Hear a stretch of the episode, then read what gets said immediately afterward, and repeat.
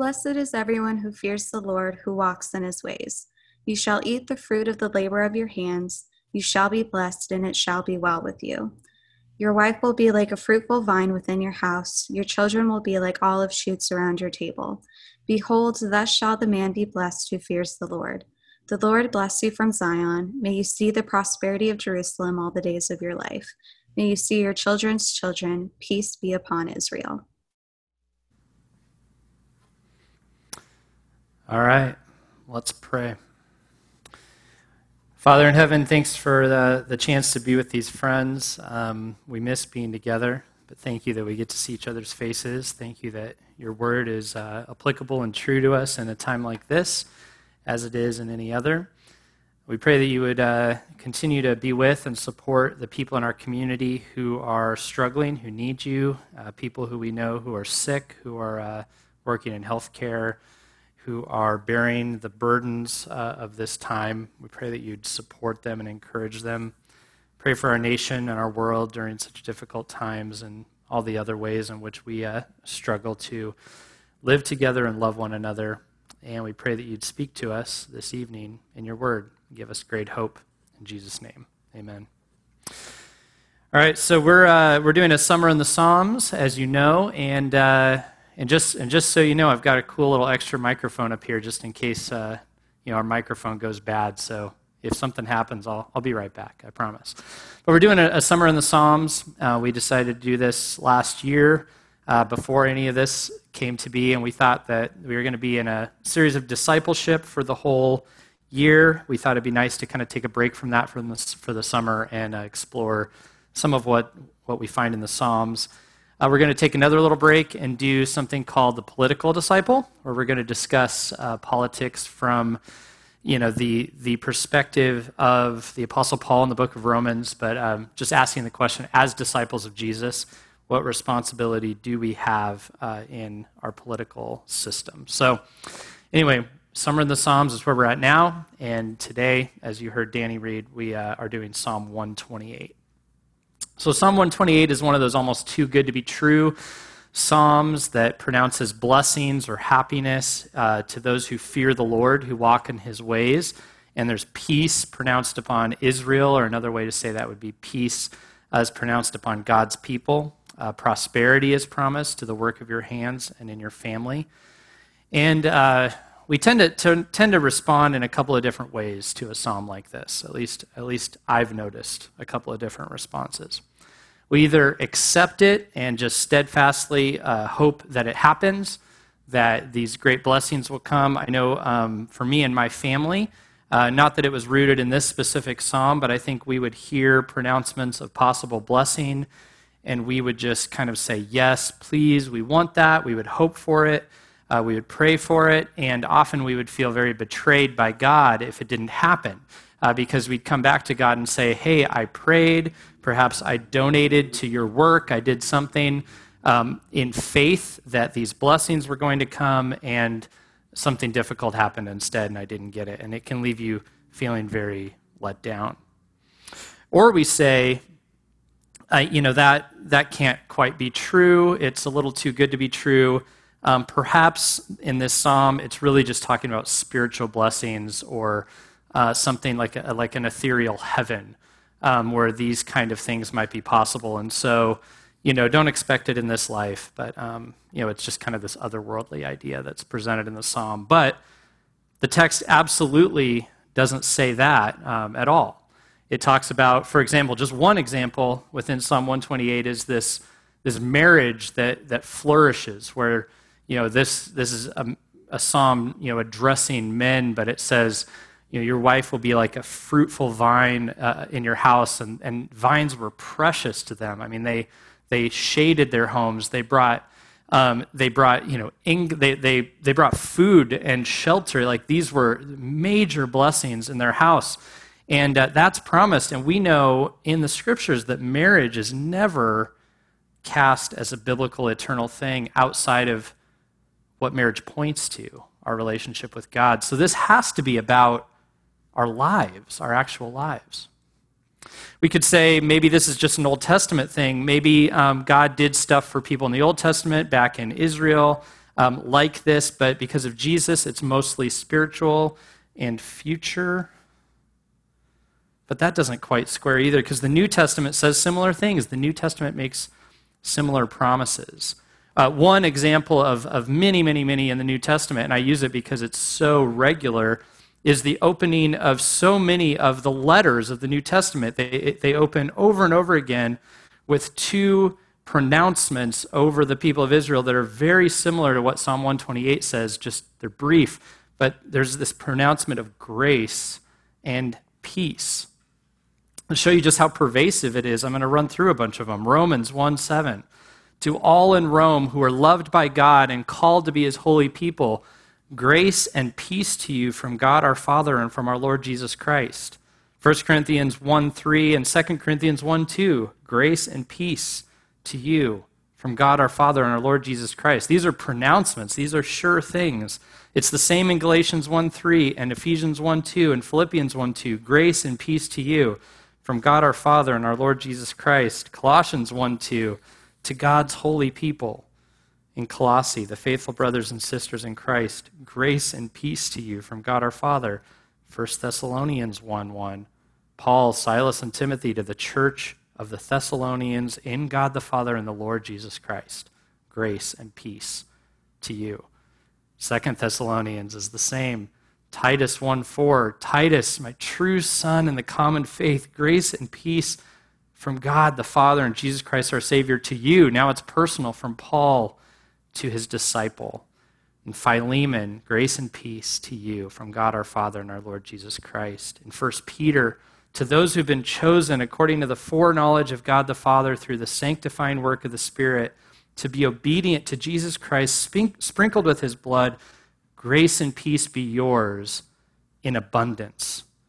And 1 Peter 1 2, grace and peace be yours in abundance through the knowledge of God and Jesus Christ our Lord.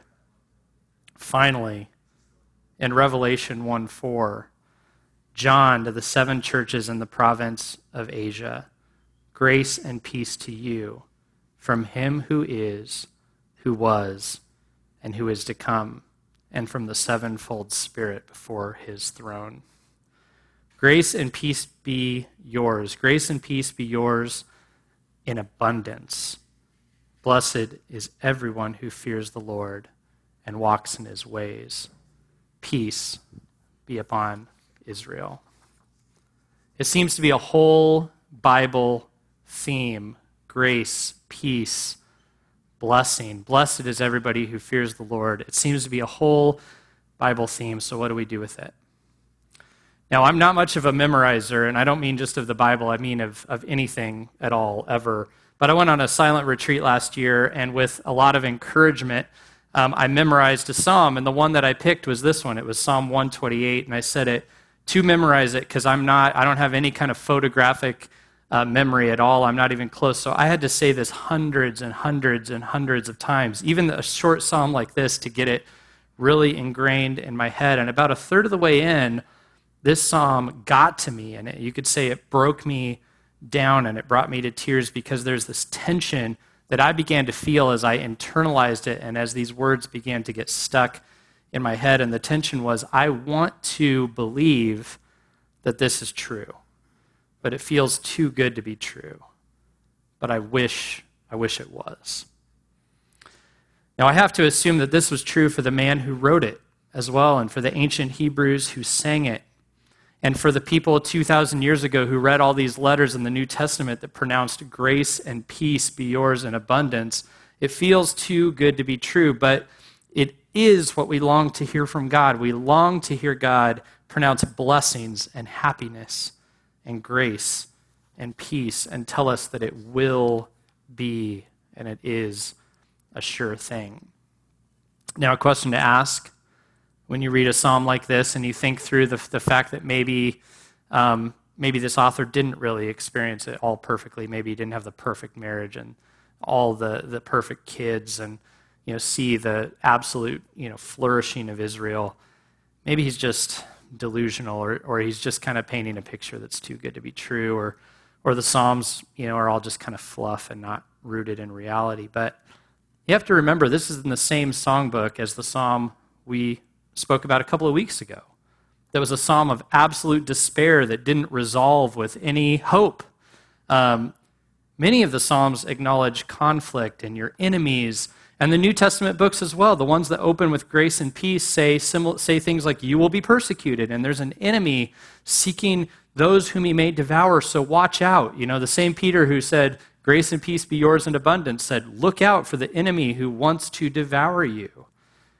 And the same book of Revelation that promised this grace and peace to us says there will be, there will be deep tribulation all throughout history. So we must not understand something intuitively that maybe a psalm writer like this did. There must be some value, some strategy, some truth in holding on to blessings and promises while also holding on at the same time to this tension that it is not all yet that way. There must be a value in doing these two things at the same time. And I've, I've come to believe that this is true. We can, and I would go as far as to say we must speak of realities that we only partway experience.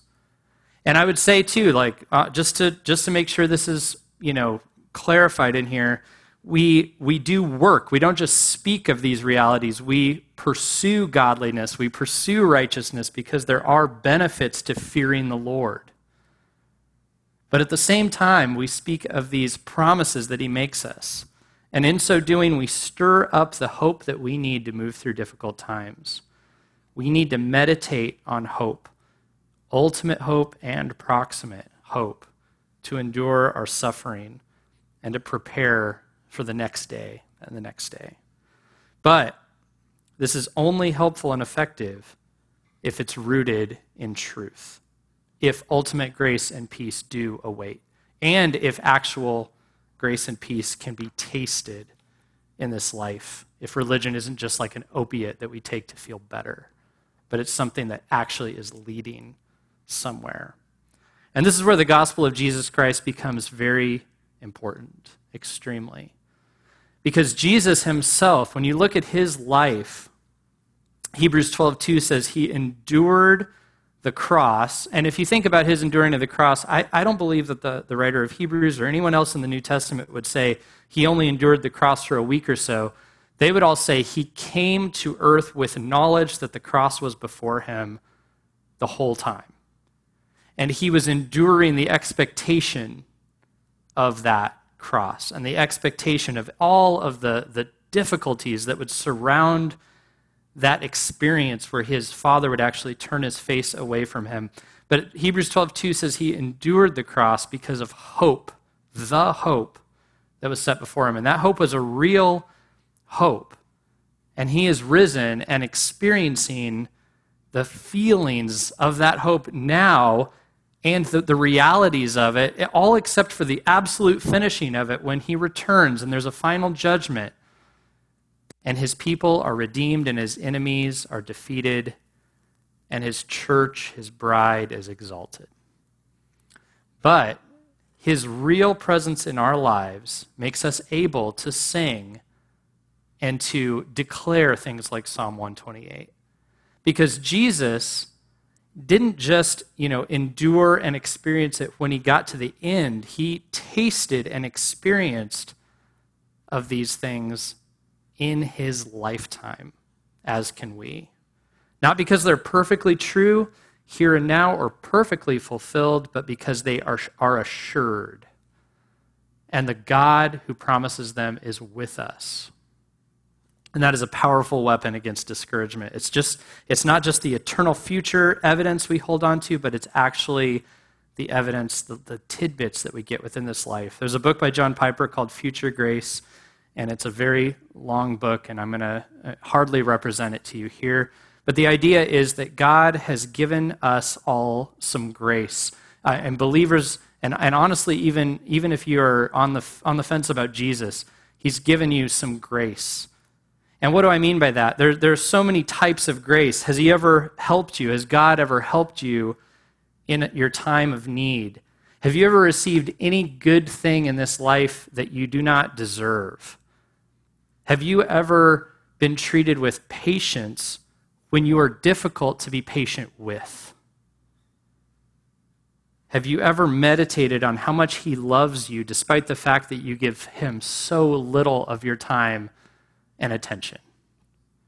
All of that is grace. All of that is an undeserved gift. And if you've received any of his grace, then the idea in John Piper's book, Future Grace, is expect more. If you've received any of it, expect more. Bank on an expectation of more, even in this life, that he who gives graciously will give you more grace and that all things will, work together for good, even the hard stuff, even the stuff that tastes terrible in this life. And this will become not only, I want to be clear on this, this doesn't become a desire just for God's benefits, for health or wealth, but it's a meditation on His goodness because when you receive something good by His grace, it speaks to His faithfulness and His character, which is what we really need to see. And every bit of His faithfulness that you experience evidences for you and gives you a taste of what's coming when you know Him and see Him face to face. Now, finally, I want to address a couple of problems before I send you off into your microchurches. First, I know that the beginning of this psalm, um, blessed is everyone who fears the Lord, can bring up some complicated feelings. The idea of fearing the Lord is complicated. And um, we don't know what it's like, I think, to love someone that we fear. And, and some of us do more than others. We tend to talk about this in our staff team a lot that some of us have different experiences of, of this commingling of love and, and fear, getting what some have called love and discipline from the same hand. There's a, there's a country song, I've talked about it before, and I always, I always say that I'm talking to the wrong audience with country songs, and then a couple of you always go, No, I, I, I do like it. So, you know, whatever. I'll just keep referencing them. But there's a country song called Daddy's Hands, and it's uh, basically the chorus goes, Daddy's hands were soft and kind when I was crying. Daddy's hands were hard as steel when I'd done wrong. Daddy's hands weren't always gentle, but I've come to understand there was always love in Daddy's hands. And that song becomes even more poignant when you realize that Holly Dunn, the singer songwriter, was talking about her actual father and that he was a pastor. And she had this close relationship with him, and what a gift that she could say, He disciplined me. I would, I would assume she would say he was a defender of me, but then she would, she would say, but he loved me and he comforted me. This love and discipline came from the same hands. You could fear someone that you love.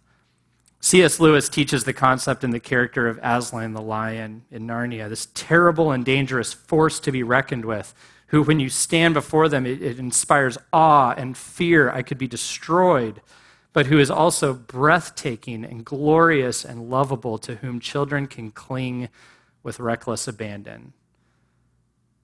And so to fear the Lord doesn't mean just to cower before him, it means to love one who is mighty and holy and worthy of all praise. It is to awe and reverence and respect, and yes, to be afraid, while also falling utterly in love and feeling the security of strength. Those who fear the Lord and walk in his ways begin to see God in this kind of complexity. And uh, none of us can comprehend how perfectly God balances these traits. We get shadows. If, you're, if we have a, a father like Holly Dunn's, we're, we're blessed. But we're told all throughout in the scriptures, the little taste we get of that, we can receive the ultimate version of that in God Himself. But problem number two, and I would say this is honestly the bigger issue, is the condition of the blessings in the psalm, because the blessings come to those who do fear the Lord and walk in His ways. And as I said, you, you can fear the Lord and you should, and there are benefits to walking in His ways. You really should try to apply that. But at the end of the day, it can feel it can it can lead you into two, you know, really into two pits.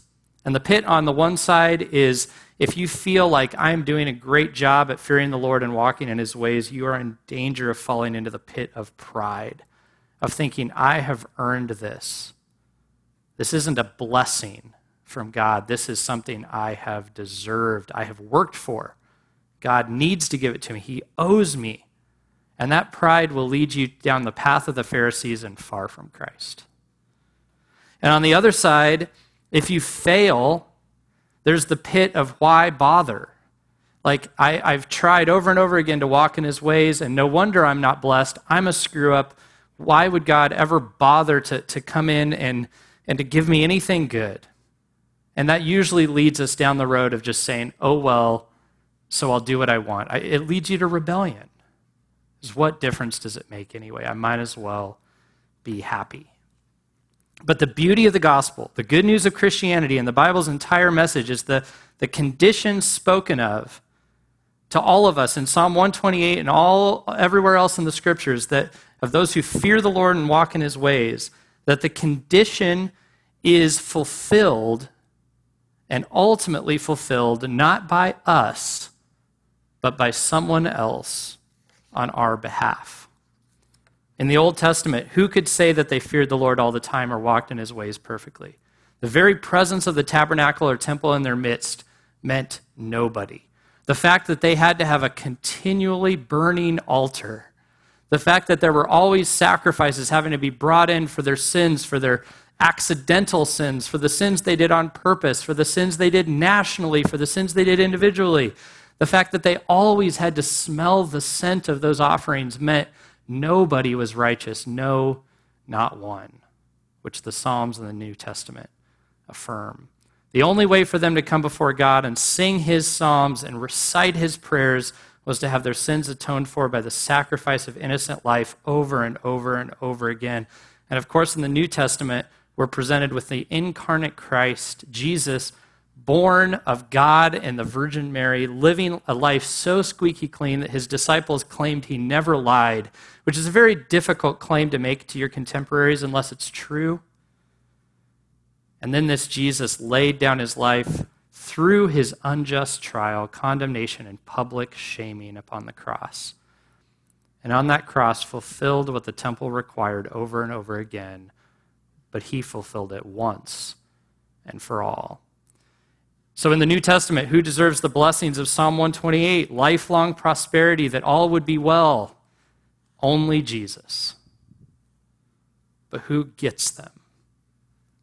everyone who calls on his name, everyone who runs to him for shelter, everyone who hopes in him and his cross work, everyone who receives his fear of the Lord by faith.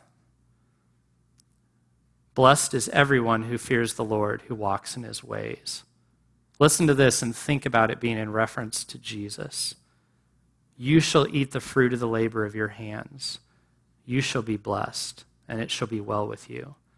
Your wife will be like a fruitful vine within your house. Your children will be like olive shoots around your table. Behold, thus shall the man be blessed who fears the Lord. The Lord bless you from Zion. May you see the prosperity of Jerusalem all the days of your life. May you see your children's children. Peace be upon Israel.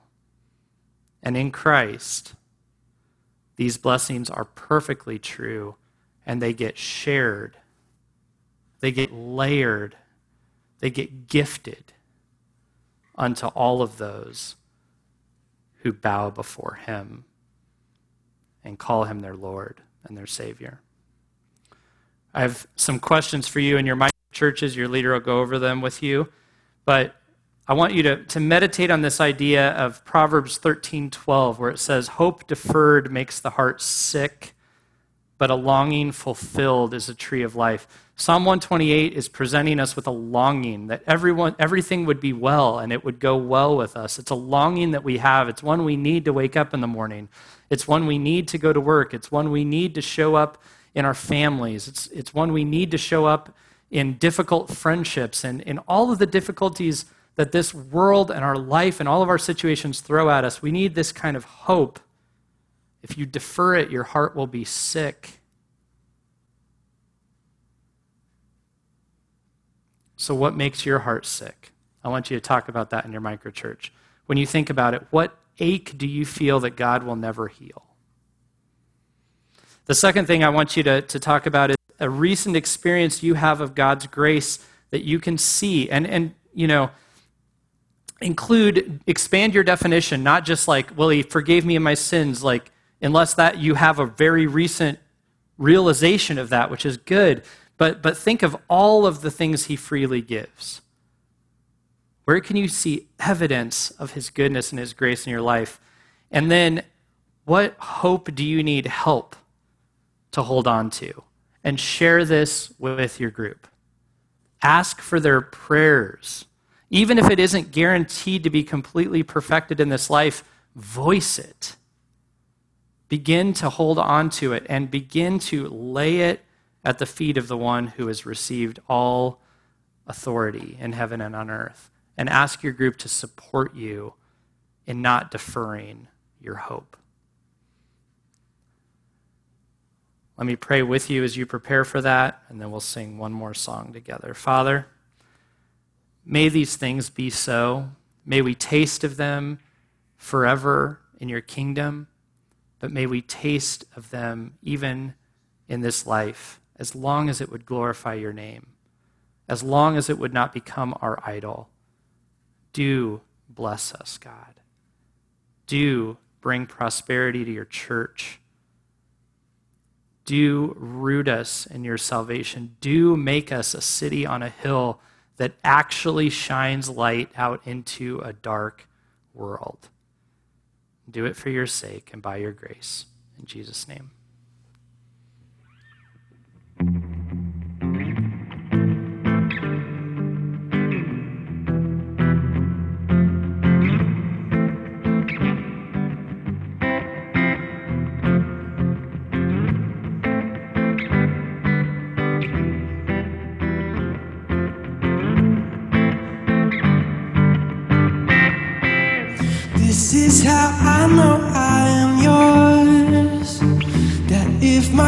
Heart should condemn me, the truth is so much more.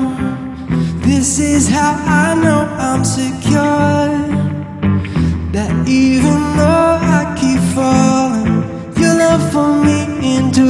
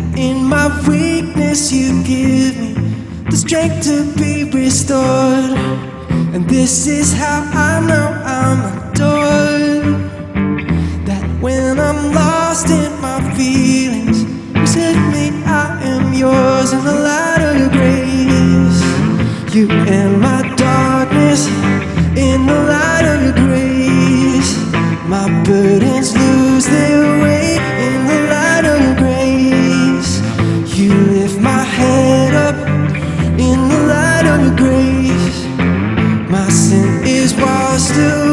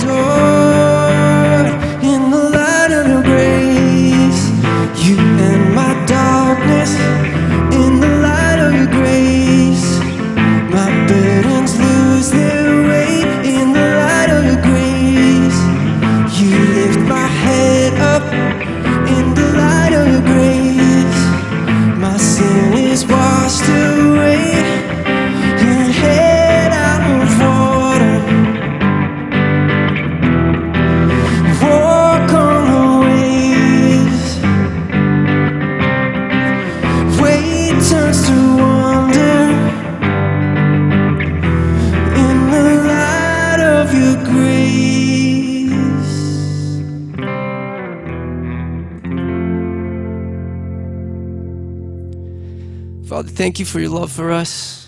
I pray that we would see you for who you are, uh, even the fearsome, powerful danger that exists within just the nature of your being. Um, and that we would see that and that your love would be amplified, that we would be called seriously into following the commands that you give us, to following your ways. Um, and ultimately, that, that would give us an urgency just to bring the message that you've given us and the love that you've given us out into the world um, so that we can bring your kingdom here. Pray that for your glory. Amen.